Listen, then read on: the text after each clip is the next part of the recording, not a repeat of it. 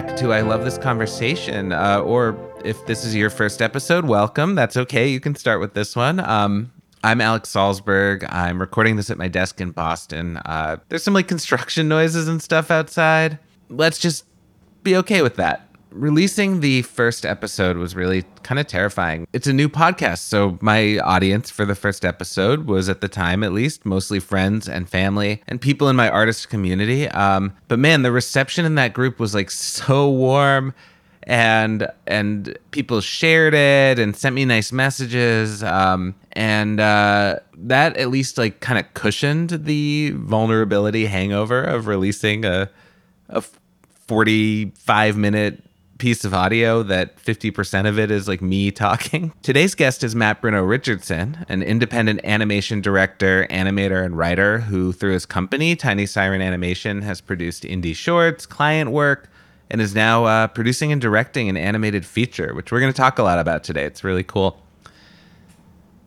I, I mentioned last week in the intro that it took me about five years to start this podcast. And if you listen to the first one, uh, you might be like, well, that's I mean, that's okay, Alex, but that's kind of weird. It's just a conversation podcast. It's just you talking to your friends about and like editing those conversations with an intro and an outro and a little bit of music.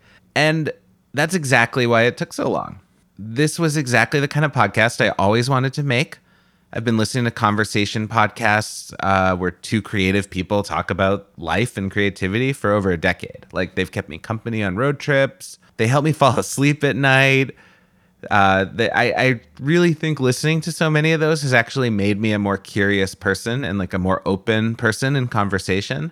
Um, and so my dream for a really long time was to bring that curiosity and openness to like a, po- a, podcast of my own. There's already thousands of podcasts like this, right? Even before podcasts, I'm sure there were thousands of radio shows going back like a hundred years that were two creative people talking. You know, I, I kept trying to think for years of like a more specific angle for my podcast, like like a hook. Like maybe I only talk to animators like Matt. Maybe the questions are super specific or like there's like a strict format. But the farther away I got from that like open conversation idea, the less excited about the podcast I got and the the more like stuck I was. But then whenever I thought about just going for it and like making it like this, like my conversation podcast, I was stuck too because I'm asking myself, like, well, what's different about what I'm doing?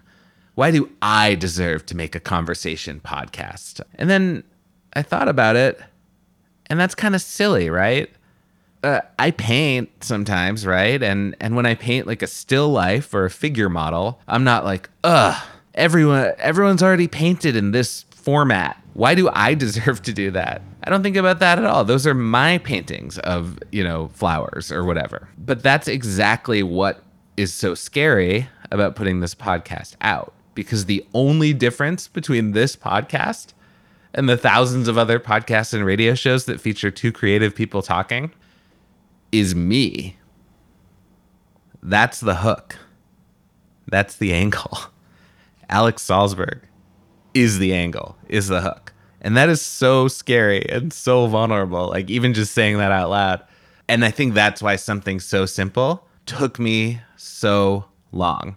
But you know what? It, it's out now. Uh, I'm facing that fear. I'm not done being afraid, but I'm also like, in addition to being afraid, now I'm proud of it. Now I'm having fun making it. I'm having fun sharing it. So I think it was worth it. And like, I, I think that is what most art is, right? Um, yeah, some people are out there inventing new formats and new technology, and, and we love them for that. But a lot of us are out here just adding our voice to existing formats, right? Doing our own version of a still life or a landscape or a novel or a movie like our guest Matt, right? This conversation with Matt, uh, which we recorded in April, was so fun and so interesting and funny and and just He's a fellow indie animator, so we really get into it. Uh, we talk about so many things, including like the through line between creating as a kid and creating as an adult. We talk a lot about working for ourselves and like building an animation business and, and kind of like hiding behind our studio names. Uh, and then Matt also opens up and, and talks about his recent ADHD diagnosis. And then when I talk about what I'm going through, he actually really helps me get unstuck. So maybe there's a theme there is that that my guests help me get unstuck. Um, no pressure, future guests. Let's get to this conversation that I clearly really loved. Let's meet our guest and um, hear how he's connected to me. My name is Matt Bruneau-Richardson, and my connection to you is I know you, and I am your. I'm your friend. I met Alex years ago at Animatic Boston, and I chatted with you a bit, and we've gotten to know each other more since.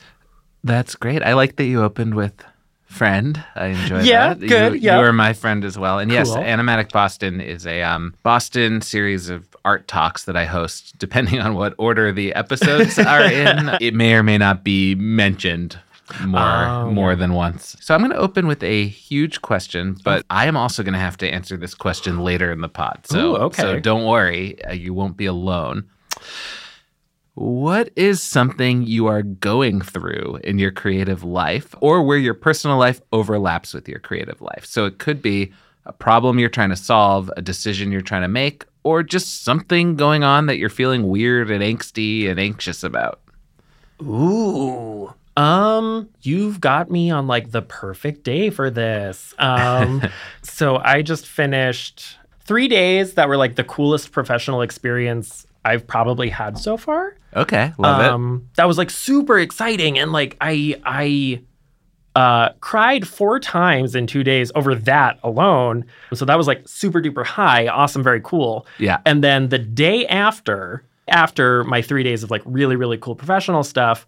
Uh, my mom calls me and tells me that they have to put down our childhood dog.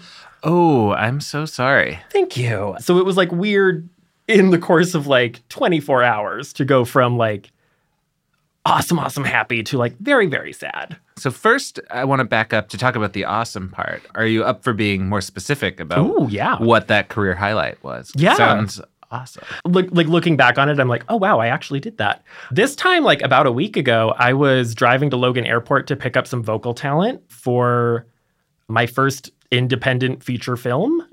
Um, Whoa, okay. I don't know why I'm acting surprised. I know about this Yeah, for you've- context. This, this podcast is not supposed to be like some radio show where I'm like, wow. but go on. Yeah, so no, we flew in two of our four leads. Ashley Heaton, I went to college with her, but then Blake Cordell uh, lives in Chicago. I've never met him once in my life. And then the next three days, Wednesday, Thursday, Friday, we were, the three of us were driving to uh, Audio Link in Concord, Mass, and recording for four hours a day. So to like actually be going into a just a level of like oh my god like we're flying people in for this like that's very cool but then also just to actually go into a a, a professional recording place Mhm. and hear these two people act and play off of each other it was very exciting What you're describing are all these moments where this is going to sound weird, but I think you and I will relate on this, where you feel like a real filmmaker. Something that you and I have in common are that we are both very indie, but growing up, we had relatively mainstream influences in terms of like a lot of Disney stuff. And I feel that I started my career just pretending I was in a DVD behind the scenes, or who am I kidding? VHS. I'm a little older than you. Pretending i remember vhs behind pretending the I was in a. VHS behind the scenes of a Disney movie, and the every time it actually looks a little more like that and feels a little more like that, it's exciting. Oh yeah. I was like, this is a movie. This is an animated movie. I will feel these feelings in about two years. They hit Friday. Like Right. I um I very much felt very, very quickly like, oh, not only is this so much more than I've ever done before in my life, but I didn't feel unprepared for it. oh, that's interesting. I was just working with all of these people in a capacity I've never worked with anyone before, and it felt fine. That's basically like saying I've never run a marathon. I've only ever run 25 miles, you know? Yeah, I suppose. Yeah. so I'm curious when you say you felt prepared, do you mean emotionally? Do you mean as a director? Do you mean just logistically? I think it's a very good project for me to be making my directorial debut with um, Mhm. because this is um, i started these in college i started making these shorts just like for youtube uh, they were called sirenetta and it's uh, this like mermaid girl and she transforms into a human because the little mermaid is my favorite story ever You said you started these in college. i started these in college yeah So I get the sense that you, and, and I say this as someone who has seen some of your earlier work. I'm Mhm. lucky enough to have be, because I created an event uh, where people show some of their embarrassing early work. oh yeah early that work. stuff's from high school oh boy. Right. So as someone who's seen some of your work from high school that maybe would normally be in the um, in the Bruneau-Richardson vault, um, I get the sense that back then you already viewed yourself as a professional filmmaker through the scope of a, a kid, yeah and that's something that was true for me. So I'm curious.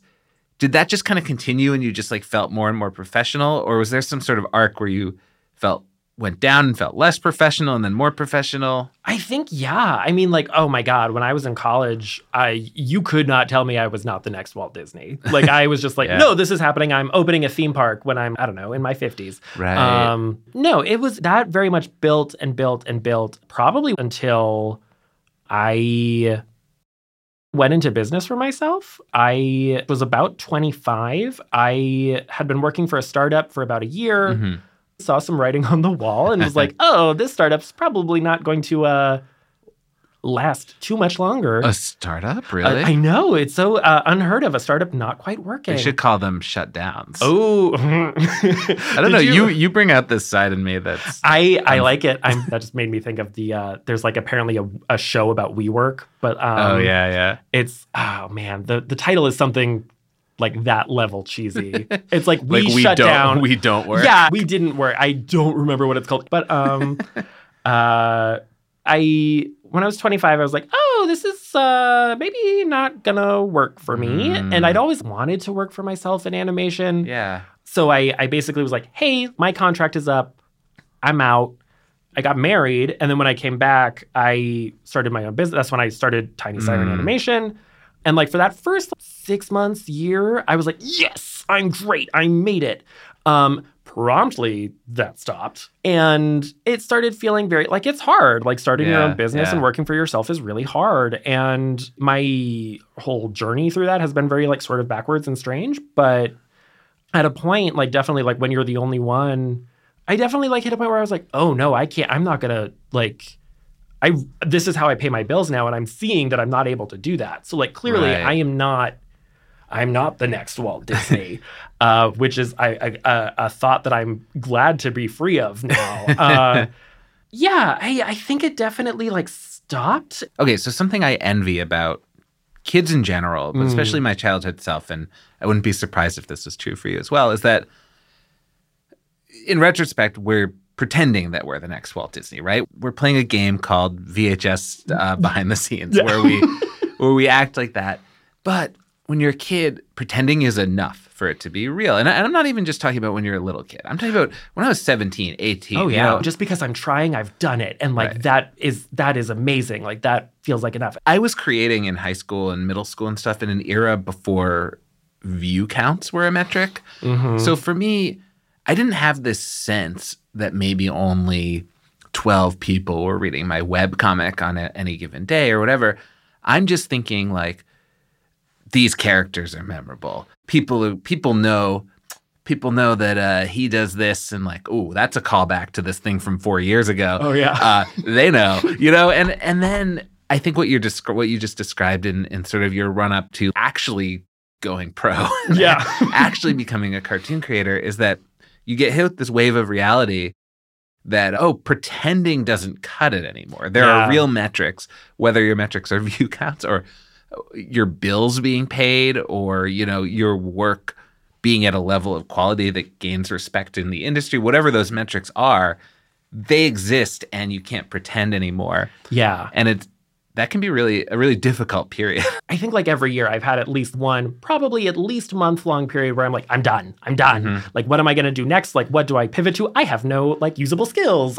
what what Which tri- is a lie, but what triggers that thought process or that freak out or whatever you want to call it? um, I think it's just like a um uh you know a cycle of anxiety that I think a lot of artists probably have, especially independent artists. Mhm. You know, it's just the reality of like yeah, money. Like we're a little tight this month, and I don't really know how to like rally. Or ooh, the big one the last like two years as I've been freelancing more. Um, is I finish a job and I am like, yes, great, okay, cool. My bills for like March are paid. Holy crap, April's coming. I have no job lined up. Oh my god, oh my god, oh my god. Right. So many animators uh, start their career either freelancing or in a studio, but either way, they start basically making stuff for others hmm and then have the ultimate goal of making their own work, whether that's through a studio system or indie. You kind of flipped it, as Yeah. you, as you alluded to.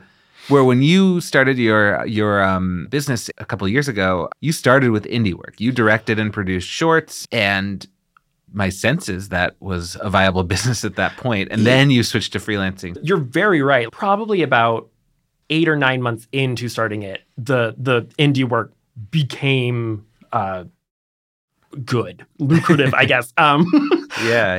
um, Yeah. So I made those first six Sirenetta shorts in college. right. And I was so I was like, oh, I really love playing in this world. Before I started my business, I just got a group of friends together from college. I was like, hey, like you guys have all graduated, trying to get into animation. So do you guys just want to like work together and like animate together and like make six more Sirenetta shorts? And a bunch of people said yes, which was incredible. So we made six more shorts, and like in the middle of that is when I started my business. Gotcha. Um, so that very immediately was like, okay, uh, my business is going to have, uh, as you know, and as uh, people listening will soon find out, everything I do is fish puns.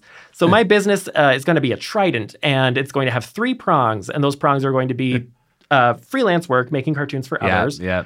indie work, making cartoons for for us. So that was Sirenetta at the time. And um, I'm going to be uh, making wedding videos. I'm going to try to Mm. like get into get into that market. So was the idea that the um, freelance work and then specifically the freelance wedding videos would fund the indie work? One hundred percent. That was the plan. Can I ask a question that will involve transparency, and I will cut me asking if you don't want to answer? Sure. Um, what was your financial situation going into starting your own business? I had kind of known for a while that this was a thing I wanted to do at some point. Mhm. So I'd been squirreling money away from like all sorts of different places, like family money and like work and stuff, like for years. For sort of an undersea treasure chest. Yeah, yeah, exactly. A little grotto full of treasures. right. um, ready to go whenever I needed them. And so right after I got married, I decided I needed them. That lasted me probably, I, I don't know off the top of my head, but it definitely got the first year like, and my plan was fully like, oh, I, I am client facing. I will, you know, get money from clients and from Right. weddings. And that'll fund Sirenetta. That will fund future future original works. Um, the client facing stuff went okay. It was a little rocky. Weddings was interesting because like I got a lot of interest from like The Knot or Wedding Wire. Or Right. like people were like, this is a cool idea. People will want this. I'm guessing your plan was to make animated videos Yes. of, of the couples. Yeah, it's a fun yeah. idea. Yeah, Like a fun little like animated like this Yeah. is how they met and I, this I've is done, how they I think two of those. I thought after I did two, I didn't have. It sounds like you had like an actual business plan around it. I was just, you know, but I did. I did one or two of these wedding videos, and I thought, oh man, the moment this goes up on my site and my YouTube and my Vimeo, I'm gonna get People every love it. married couple. I thought it was gonna blow people's minds. Yeah, no, I agreed. And then we all Yeah. were sort of like, okay, we don't really know why, but this is not catching on. That kind of fell flat. Client work did fine. And then Sirenetta, when we were done with the second six episodes, we had figured out how to get on Amazon. Because Amazon at the time, like five years ago, right. they had just sort of opened their doors up to indie filmmakers and said, if you can figure out how our accounts work, and uh, because it's not easy, and if you pass like quality control, if you're appropriate for our Yeah. audience, we will publish you on Amazon Prime. You had to jump through like a bunch of hoops, and like that's that's where me being like a business helped me a lot. Mm, 'cause you had a legitimate. Yeah, here's my LLC. Here's all this tax information. Right. Blah, blah, blah. Oh, an EIN number? Yeah, I got yeah, that. Yeah. And yeah, so they they approved it and because we were on Amazon and because that's monetized, we started doing really well. So was it a, a case again? I'm asking for financial transparency where you got paid by the view or was it Yeah, I either got the ad revenue or a portion of their Prime membership. Mm. That is where the money was coming from. and and how did you feel once it started doing really well It was very validating. I'm building it and they're coming. Like it's Right. it's and these are shorts you wrote about Yeah. characters that are personal to you that are very personal. It was um, in a genre that I, I believe is is very beloved by you I don't know, it was very cool. And I made this whole business plan. I I was prepared to like be client facing and kind of really have to like work to work on my own stuff. right And everything is is backwards now. Like I can actually I can focus on original work. obviously I know more chapters of the story, but if you and I had been talking then, I think many animators would be so jealous of you at that point. That's not to say It- you should have felt a certain way, but it's interesting. I think even at the time I knew that that was not how it happened. Like, Right, I think I was like this the fact that this is how this has occurred. I set up my business plan to be client facing. Yeah, like yeah, I knew that it was supposed to be like more I make work for others so I can make work for myself. when it happened though, did you have this feeling like it was going to go on forever? Oh yeah, I thought it would be So, yeah, eternal. Talk about that, or, or maybe when you realized that when that feeling got um, shattered. Perhaps. Yeah, yeah. Um, it. Uh, I mean, the big, the big factor there was kind of Amazon just tinkering with their own platform, and that was really discouraging. So what I had been doing was, um, I, I took a lot of the money from Sirenetta that Sirenetta had made on Amazon, and I was like, okay, I'm going to reinvest this in my animation team, and we're going to make shorts that they want to make. Um, so we started with we had three that we were going to make. At Yeah. risk of imposing a narrative that I made up, I want to point out that your next step wasn't to jump right into freelance. You had this money that Yeah. you could have, I don't know, bought a, a boat to go out to the real sea. Yeah. But, you know, I'm not saying it was that. I don't know how much money it was, but, you know, It was well, depends on the boat, I guess. But right, I mean, stop me when, when it's a kayak, canoe. No, canoe. okay. um, I want to point out though is that you instead said, "I'm going to start a shorts program," which again, that feels very VHS slash DVD behind the scenes of you in the Yeah. sense of, and this is a positive thing. Not, i I'm not trying to point this out as a delusion. You're, you're, you're viewing yourself as like, just because I'm indie doesn't mean I'm not the real deal. Just as a studio in LA can take their money and put it towards a shorts program, you know, Cartoon Network, Yeah, Nickelodeon, yeah. I can do that. I can find talent and have them work on stuff and support that. I think there was a level of that. Like we def we called it a shorts program. We called it the Tiny Siren Shorts program. Um, and I think a part of it was sort of I think calling it that and and sort of like the quote unquote branding around it Right. was was definitely the like yes there's no reason why i can't but also like i i had been like very touched by them wanting to work on Sirenetta for for so long When you talk about your animators, your staff, these are all people working as contractors for you essentially? yes they were they were contractors Because that's another thing that I've actually found is rare. Because I, I started freelance, I started freelancing in college. I um, went full time freelancing at 25, but very early on, like if not in college, right after college, I started hiring contractors to work under me as the director. Yeah. And I, I also did a lot of the animation, but I've actually found that most freelancers don't do that. And I think some of that came from, for me, this idea that I thought of myself as as bigger or as more of a legitimate operation. that's probably exactly what i was doing Yeah. like i was like oh no like if we're if if i'm if i'm the next walt disney i need a walt disney animation studio Right. here's here's my team like here Right. are the animators Right. If it is a delusion, maybe it's a healthy delusion. Yeah. It, Oh, it- yeah. It One gave of- us both fuel. exactly and uh a lot of great a lot of great relationships that i really really cherish same, Um, same. But one of the good things that I got from that startup was the CEO was very much like, oh, starting a business is delusional. You Mhm. need to be delusional to start your own business. Right. That is something that I do think I've tried to hold on to a bit is, Right. some of that delusion. Right. Um, So you made you made some some shorts and released Yeah. them.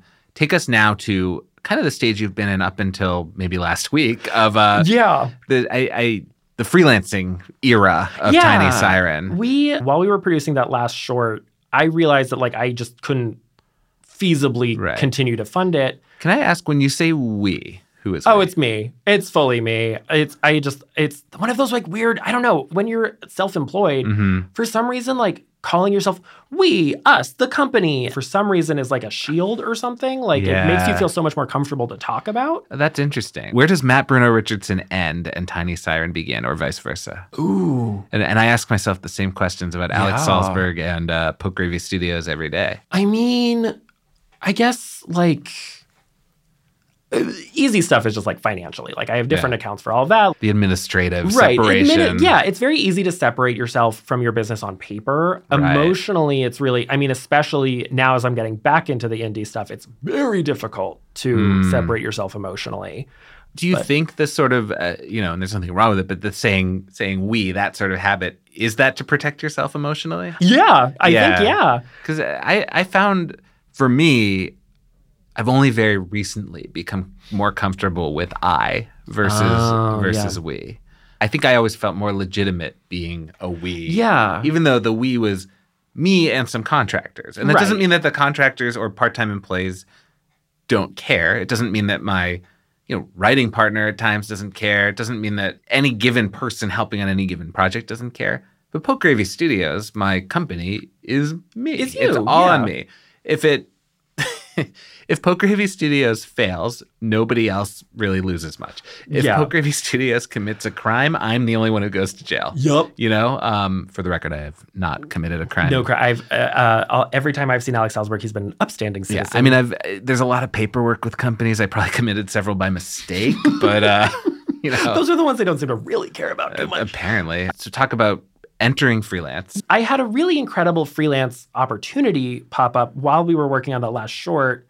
It was freelance, but it was an Mm-hmm. original story at the same time. I got hired by the Amino app to, uh, which is a social media app that I still don't fully understand, but Does I still exist? I believe it does. Okay. But I got this opportunity to pitch to Amino and basically make shorts, make a series of animated shorts, Yeah. which had been my entire career so far. But it was it was going to be freelance. I was going to be a, a contractor. Right. When that came along, I kind of went to the the animators uh, who I'd been working on this third short with. Was like, hey, just logistically, I have to take this. Like, um, we'll, we'll we'll pause this short. It's only a three month contract, which I should have known at the time. Bad news. So that was hard. That was like kind of a hard conversation to have with some people. Uh, so that's I guess like maybe where it stopped being Tiny Siren and started being me. Like I was just like, oh, for me, I have to, I have to Right. go do this because a it's cool, but also like logistically, money wise, like I need this job from this other right, company Right. and that was like a, a, a, a wild uh, wild ride because like i said it was about three months three four Yeah. months uh, i negotiated my pay up to a point where it covered my mortgage for that time i mean it was good it wasn't great but Mhm, um mhm. Covered one of your, you know, twelve bills. For the yeah exactly Right, yeah right. yeah so i did that for about three months i finished march 2020 um Whoops. yup, yup. So I was like, okay, I'm exhausted. Uh, I just did this insane project where I basically didn't. Sleep. It was like, okay, like I, I, I think I need to. I, I need to create stuff because that's my job. I need to animate because that's my job. But I just I don't have it in me to write my own stuff anymore. Right. Um, so I just started freelancing. I got some jobs from like friends connecting me with other people for a while. Yeah. So, what has your experience been like freelancing? Has it been overall positive, both from an emotional perspective, a financial perspective? It's a mixed bag. I have enjoyed it. Working for all these different people, getting to do all these different projects was like super exciting and showed me more of what I wanted to do. When I was making these shorts, it was all sort of almost like an artistic echo chamber. We were all sort of like, okay, yes, like this is the sandbox we like playing in. So this is the sort of thing we'll always do.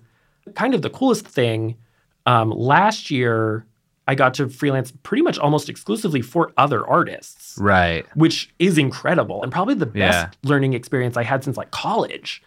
I got a lot out of it and I still get a lot out of it. I intend to continue freelancing through this big project. Just logistically, I'm I'm probably gonna have to. Yeah. Yeah. Um, but yeah, I have enjoyed it and I've loved learning and like meeting all of these new people and stuff. But it is just like it's it's the exhaustion of like, wow, I worked really hard on that and it's done, and now I have to do it all again from square one. You know, you freelanced for a couple years and now you're entering a phase where you're going to continue to freelance, but your main focus is going to be an indie feature. Did it feel like a gradual lead up to this feature, or did it feel more like you hit a breaking point and you're like, I got to do a big indie project? I think I've I've known for a while, like like you were saying, like when you were a kid and having having like Disney as an influence, Yeah. and, uh, all those VHS tapes and everything. Yep. Yep. Um, I've known for a while that like I wanted to be making feature films, Yeah. just because like those are what I grew up loving. Like that's Right. what made me love animation was feature length animated. That's like the art form you're inspired by. Yeah. Um, so I, I've always known that like this is where this is an end goal. And then I started writing this movie um, featuring those Sirenetta characters who I like started my Yeah. career with. And that kept being fun. And then I sent it off to like you and some other friends to like read and getting the notes back continued to be fun. Mm. I want to invest in this more. I want to do this more. And I think from that, but also um, being diagnosed with ADHD and going on medication for that, which lets you sit down and organize yourself for the first time ever, Mm. very much let me actually be like, oh, okay, so like this is how I could do that. And this is where I could potentially get funding for this to happen. And um, like I could actually like sit down and sort of organize everything in a way that let me see like, yeah, this is a risk, but like I can maybe actually like make this happen and do this. Right. What was one of the biggest ways that you now realize ADHD was affecting your creative life before that diagnosis? And how what is the biggest way? You kind of touched on it, you know, talking about organizing, but Mm. what is the biggest way it's affected your creative life now, now that you have the diagnosis? Um, well, I mean, before I was just like so scattered. Something I've now learned, so I guess this is maybe the after, is that like I do sort of enjoy going at a breakneck pace. I do enjoy Mm. having like multiple I'm gonna just use every metaphor I can think of. I like having multiple irons in the fire. I like being able to see like process on every part of production Mhm. for the most part. And I think now that is a conscious choice. I like knowing that there's a lot of things moving forward at the same time. Before that was not a choice. That was the only way my brain could Oh, work. interesting. I could not sit down and like write a whole script. I could not sit down Mhm. and just like animate a scene. I had to animate some of the scene and then go write more of the script. I, I could not sit down and just do a thing. So I think now kind of being able to just like sit down and do this part, it's really nice to have that control, especially going into I mean, I, I truly I, if I did not get diagnosed, I don't think I'd be doing this right now. Right. like I, I don't think I would have uh, had the patience to to get this far. What does it feel like maybe in the pre pre diagnosis?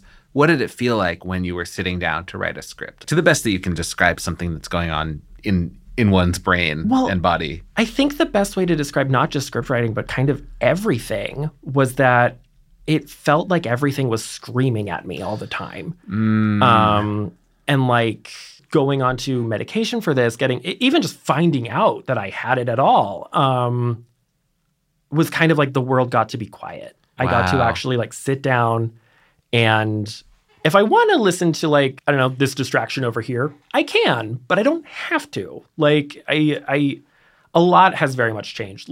So writing has changed. Uh, the most magical thing is I can drive now. I was Ah. never able to drive before because it was way too there was Yeah. too much going on. And Yeah. then last week, truly, I'm spending 40 minutes in the car twice a day, uh, driving me and two actors back and forth from Concord. Right, Um, right. Is ADHD? I don't know the language. Is ADHD? Would that be considered a mental illness? Is that the right term? I, I think it's it's more falls under neurodivergency. Neurodivergence. um, I, yeah. I, I am also not the most educated. I'm gonna, for the sake of this conversation, use the term brain things. sure. Yes, And that's I think- very I- much yeah. I think those of us, especially creative people, who are trying to improve our relationship with our brain things, yes. um, I think there can sometimes be a fear that we're going to lose something as we as we even as we acknowledge that we're going to gain clarity and health and all these wonderful things that we gain from dealing with our brain things Yeah.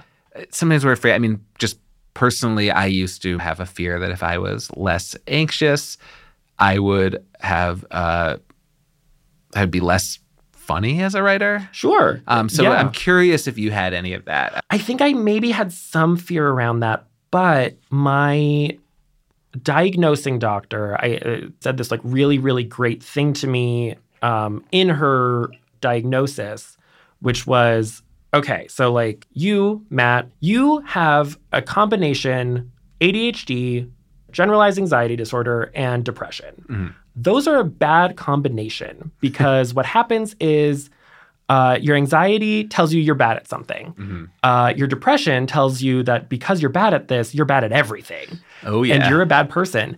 And then before you can focus on that, before you can work on that feeling, your ADHD finds another thing that your anxiety can tell you that you're bad at. wow. Um, so if you take any of those out of the cycle, in this case it would be ADHD because that's what I was working on, you can work on the other two. So I think that sort of dissuaded any like fear. I was like, oh, okay, like this very logically, very clearly makes Right. sense to me right. and so far has been my experience Right. without the without the constant distraction i have noticed my anxiety go down Mm-hmm. a lot and i'm able to focus and it's creatively been really really great because like i said i don't think i would be working on what i'm working on right now if i if i hadn't done all that I want to bring it back around to the moment we brought up at the beginning, which is Oh, that you you had this this big high of recording voice actors and sort of almost growing back around into the uh, Walt Disney, um, perhaps a less problematic and younger version. Of Yeah. different, different, different guy You know, a, a VHS behind the scenes type of guy. yeah Um, you've come around to that. You've had these big highs, and then you're also dealing with the ups and downs of life, of a family Yeah. pet passing away. You touched on other moments when real life overlapped with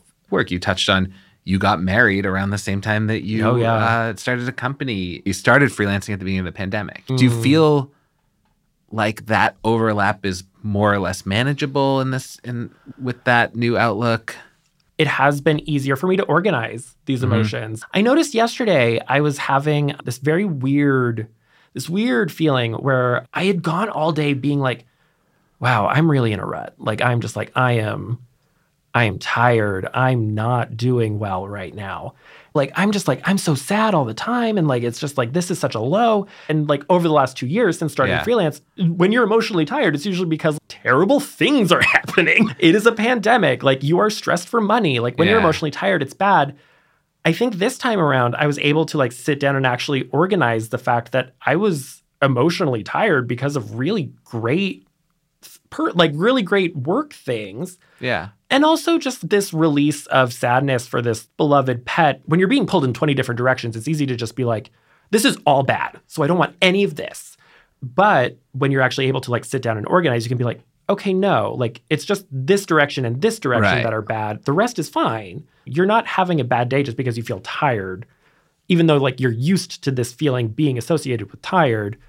You're actually here because of really, really cool, really cool things that have happened, and then just like one really sad one. I promised I would also answer the question of, Oh, of of course, something yeah. I'm going through, and I, I I'm entering a period. By the way, you don't have to solve what I'm going through. I just want to share Oh, it, share it, and we can discuss. Um, I am hitting a point in my career. So I, you know, I have my own company. I do a lot of client work. I also made a pilot last year in a little bit more of a um, Hollywood way, and that I had some accountability. And before anyone ever sees it, if at all, it has to be pitched and, and made Yeah, all this stuff. yeah. And and that's a slow process. If, Yeah. if a few years ago I made an indie short which took me to festivals and I made all these friends and all this great stuff happened. I, I wrote it with a friend. You know, I am craving to just make something short and fully indie again. Mm.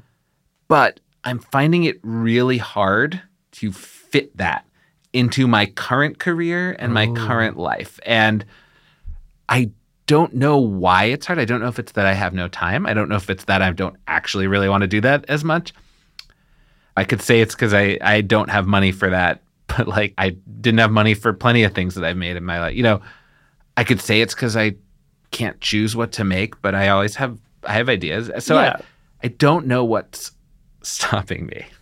Do you know, Matt? I let's see. Well, so like we're this is uh an exercise that I actually when I'm having a feeling that like I don't fully understand, I do Mhm. try to do this a lot. I just sort of try to like sit back and be like, okay, what's one emotion I'm feeling? Mm, So like one time, probably the last time I did this was I was angry a lot of the time for some reason. And I couldn't figure it out. Mhm. So I just sat back and was like, okay, Anger, what are you like? I'm lying in bed. Thank you, Anger, for reminding me of something. Because I also am one of those people who get mad at myself for having Yeah. a bad emotion, which is not Yeah, healthy. I think that's common. Yeah. It's very common, especially. I'm so mad that I'm mad. yeah, well, that's very much what was happening. So I finally was like, oh, I need to sit down and actually kind of process this. So it, I was just being like, okay, anger. Thank you for being here. You are you're telling me something is wrong. Yeah. What is wrong? It's it's it's very convoluted to like try to explain, but it's basically like, okay, thank you, emotion, for reminding me of this reality. Right. So So for me, what emotion? I'm asking you to be my therapist now, but what what emotion would you start with, or what part of me would you start with for the to to dig into this feeling of both an intense desire to make something, but also an intense sort of roadblock. Yeah. Well, so I think the the like want you you get like you Yeah. you know the excitement, you know Right. the positive emotions that it's eliciting. Um, the negatives might be like uh any stress. Like okay, so thank you stress for reminding me of thinking like I don't have I maybe don't have the budget for this right, Right. now. I, I would maybe say it's fear. It's okay. So yeah, then what is fear reminding you of in this moment? I think I'm afraid. I'm afraid that now that I'm not the sort of um, what's the word I'm looking for? You know, last time I made a film, I sort of had nothing to lose. Okay. It was actually a kind of a low point in my freelancing, Okay. and and a low point as well, actually, in my personal life. I was going through a breakup at the time, Yeah. so I was just the word I was looking for was scrappy.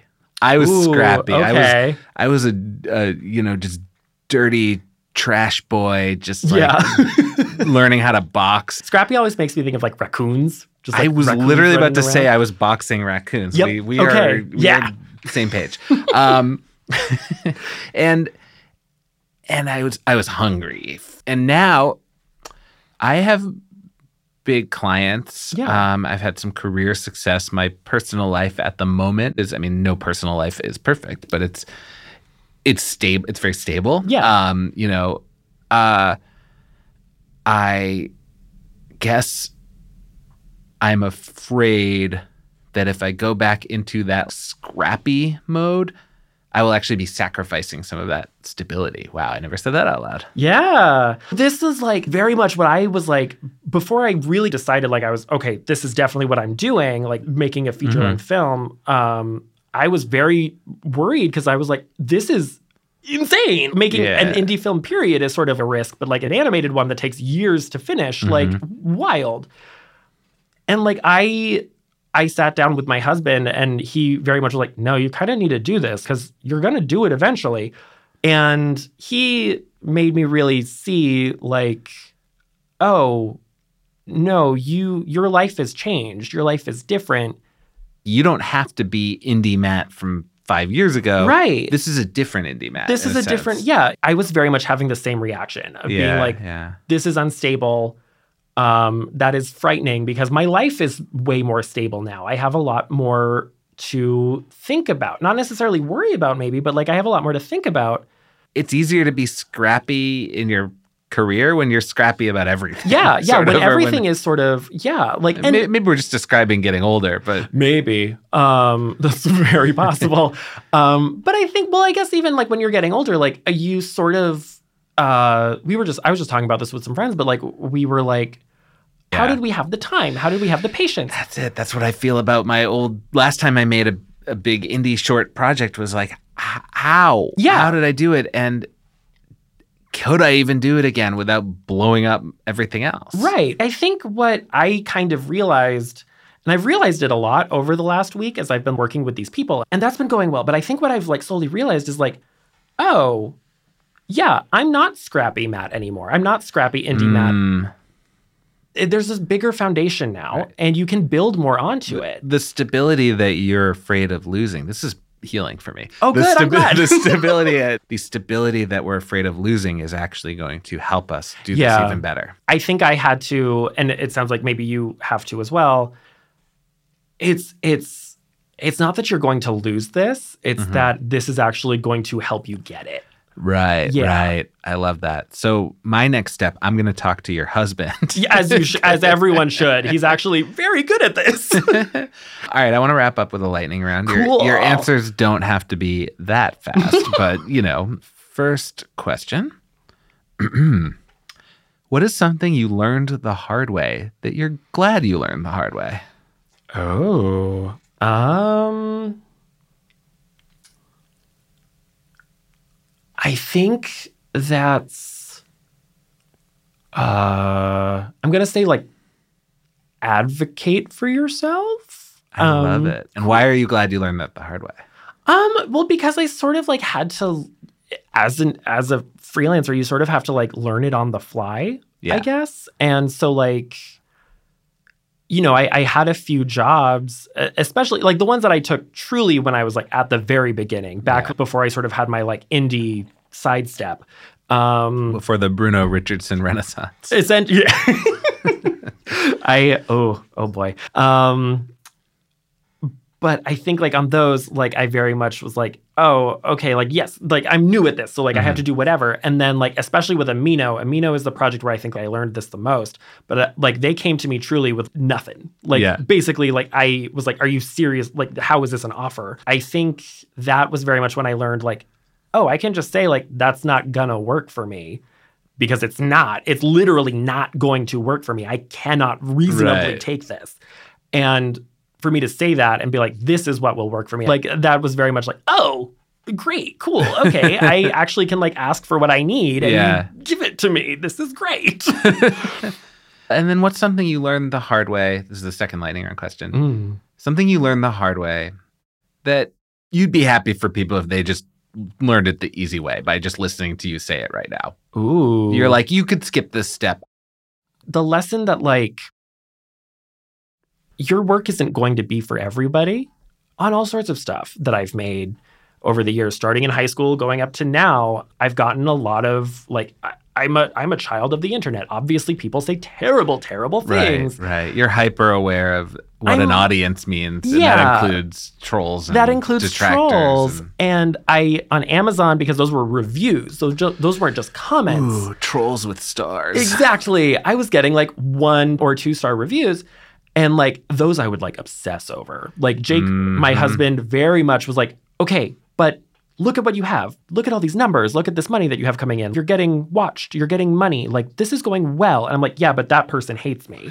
Your husband's two for two in this conversation. yeah, no, he's uh, truly, he's good. He's good. Um, he's good at this stuff. Love it. Um, but I would obsess over I would obsess Yeah, over the negative words over the uh, positive numbers. So I think the lesson that I had to learn was, oh no, my stuff is not for everyone, and that's okay because not Right. every, not anything is. Um, so I think that's a lesson that I, I would love for people to just like internalize before they they have to learn it. What is your favorite thing to do that has nothing to do with writing or animation or filmmaking? Ooh. I'm a toy collector. Mm. and specifically vintage toys, Yeah. Uh, like 80s, 90s, very much uh, where my aesthetic thrives.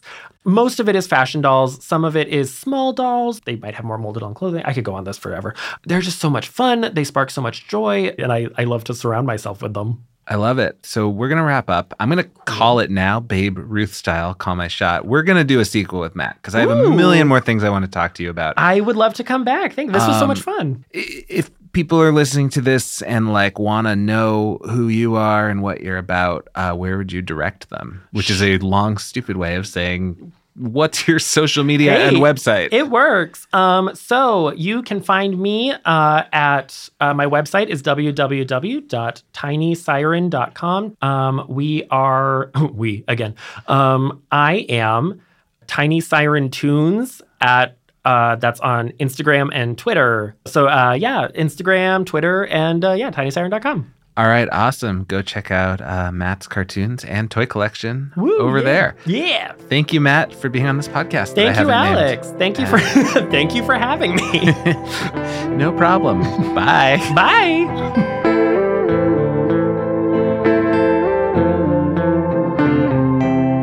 Okay, I hope you uh, loved that conversation. I really loved it. Clearly, I think you could tell. Um, thank you again to Matt Bruneau-Richardson for being a guest and for that like beautiful therapy session toward the end of the episode. So you know, I'm gonna say rate, review, subscribe, whatever else you can do on your app to say nice things about this podcast. That is actually super helpful. I have a lot of friends and family listening, but I want more people to listen that I don't know. I want some strangers to listen. Uh, it sounds creepy when you say that, but I really do. So um, that would really help me. This episode was recorded at CCTV in Cambridge, Massachusetts. Um, and thank you to Adam Salzberg, my brother, uh, for mixing the audio and helping get this to your ears.